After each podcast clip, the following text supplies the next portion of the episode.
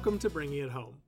This podcast is a ministry of Trinity Lutheran Church in Utica, Michigan, and we'd like to extend a warm welcome to you and your family if you'd like to join us on any weekend. The goal of this podcast is to share practical parenting ideas that will allow you and your family to bring God's Word into your home. So thank you for joining us. Well, summer's almost here. Got any plans? Are you more of a vacation or staycation type person? In our house, I'm the staycation person and my wife is the vacation person.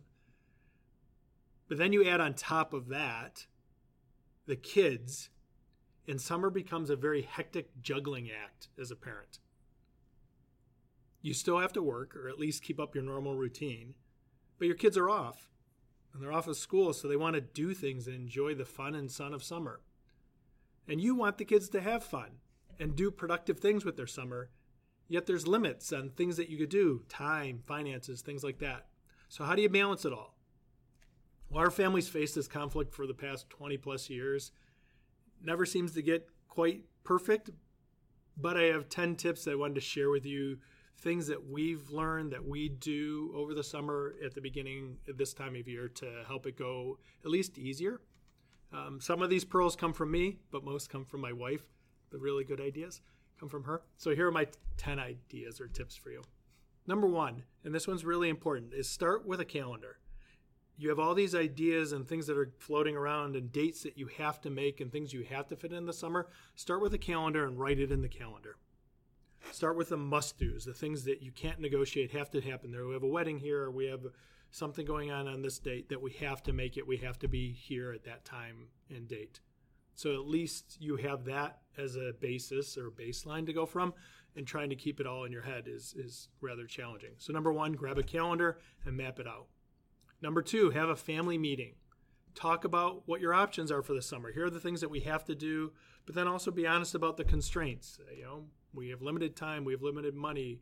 Here's what we have available. Here's what we can afford. Brainstorm ideas within those constraints of time and other constraints that you have.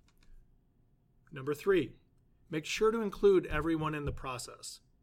Find out what everybody would like to do individually to make the summer fun for each one of them.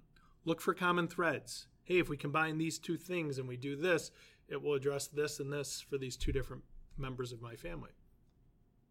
Number four, remember that it's quality, not just quantity, in your experiences.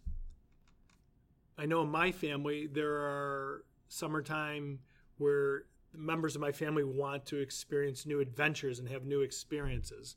And there are other members of my family that want to just spend time together no matter what that is. It could be sitting in the backyard roasting marshmallows.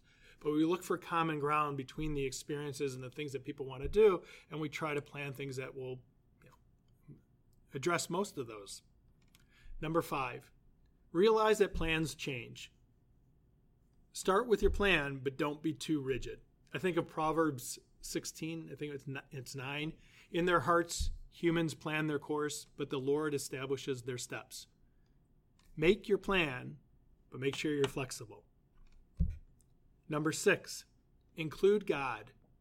If you're going somewhere, include God in where you're going. Maybe there's a church where you're going and you can experience a new church and talk about what that experience is like compared to your normal, your church that you attend.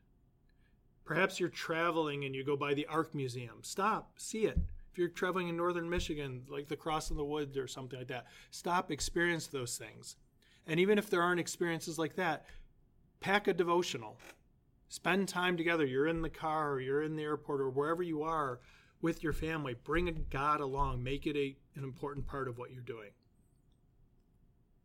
Tip number seven and this one's mine. It's all in caps in my notes. But it's okay for your kids to be bored in the summer. It's part of the summer experience. It's okay if they're bored. The key is what we do with that boredom. Do we swoop in and try to plan out the rest of the summer for them or the rest of the week for them so that they're not bored and try to fight against that? Or do we encourage them to get beyond that? Maybe give them a couple ideas, but leave it for them. It's a great learning opportunity for them to face an obstacle, try to figure out, and whatever they come up with, it might seem like an eternity, they're going to be excited about. So it's okay for them to be bored.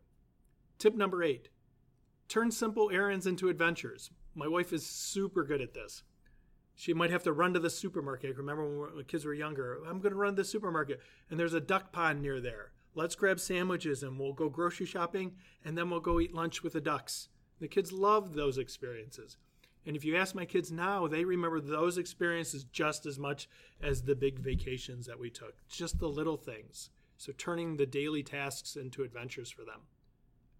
Tip number nine include your kids in chores around the house. That sounds very strange for your summer vacation plans. But there's more things to do around your house in the summer grass, weeding, sweeping, all that good stuff. Include your kids in the jobs by having them help you or giving them a list of tasks to complete.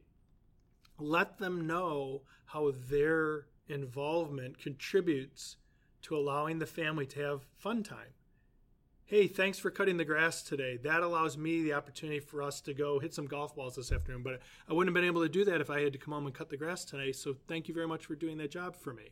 Things like that. Let them be part of that. It teaches them responsibility, but also teaches them rewards for taking action and, and being responsible. Tip number 10 surprise them to this day when I come home with Slurpees for the kids, they just think it's the funniest thing. Or maybe getting ice cream sandwiches or something. Or I can remember when the kids would be younger, we'd be going somewhere, we might go to the dollar store and get one of those little butterfly nets for a buck. Um, when we'd use them to try to catch things or frogs, and you know, they'd break after a few days, but we had fun in those few days and it was a buck. Um, so it broke up the monotony of their day and of their week, and it gave them fun things to do. And really, that's what summer's about. So no matter what you do this summer, big vacation or staycations or many little adventures, I pray that your family will bond together with the shared experiences and memories that you've created. And I pray that you include God in your plans and bring him along and have a great summer together. In his name we pray. Amen.